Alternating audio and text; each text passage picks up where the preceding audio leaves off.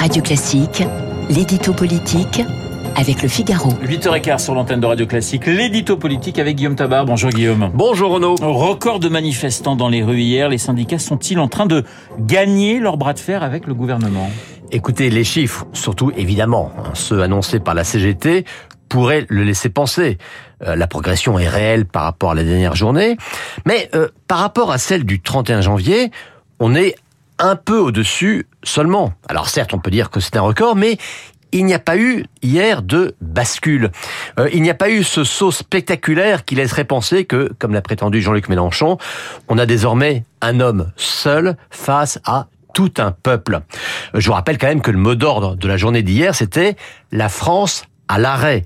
Or, si l'on regarde les taux de grévistes dans les différents secteurs, la RATP, la SNCF, EDF, l'éducation nationale, là encore, ça a remonté par rapport aux trois dernières journées, mais on a tout juste retrouvé les chiffres du 19 janvier. Et pour aujourd'hui et demain, on est déjà dans le tassement, même si bien sûr de nouveaux secteurs sont concernés, euh, comme les raffineries. Alors oui, la France hier a été au ralenti, mais elle n'a pas été à l'arrêt. Elle a été entravée elle n'a pas été bloquée. Donc la journée d'hier a peut-être été un succès pour les syndicats, mais elle n'a pas été la bascule décisive qu'ils espéraient. Alors des grèves sont reconduites, de nouvelles manifestations sont prévues samedi. Cette bascule ne reste-t-elle pas tout de même possible? Alors il faudra bien sûr surveiller l'évolution des jours à venir, mais euh, pour emporter ce bras de fer, le temps quand même leur est compté. Euh, regardons le calendrier. Le Sénat a abordé dès cette nuit l'article 7. Il votera l'ensemble du texte ce week-end. Euh, la commission mixte paritaire se réunira mercredi prochain le 15 mars, et puis ce sera le vote final à l'Assemblée.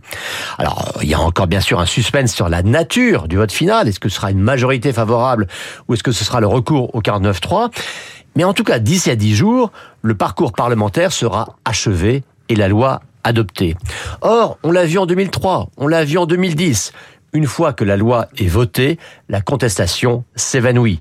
Ce qui veut dire que d'ici à dix jours, le pas sera franchi. C'est très court, trop court sans doute pour que les opposants à la réforme des retraites gagnent leur combat. Mais cette course contre la montre ne peut-elle pas aviver la colère des opposants? Bah C'est vrai qu'il y a un risque, hein, car s'il n'y a pas d'amplification du mouvement, il peut y avoir sa radicalisation. On a vu hein, déjà hier des premières échauffourées, des débordements, le retour des Black Blocs. Alors certes, c'est encore marginal, mais on sent qu'on entre dans un moment délicat, un moment à risque, avec possiblement des, des initiatives que les syndicats eux-mêmes ne pourraient ni empêcher euh, ni contrôler. Donc le péril de la violence n'est pas à écarter, et ça non plus, ça ne rendrait pas service aux syndicats. L'édito politique signé Guillaume Tabar. Tout de suite,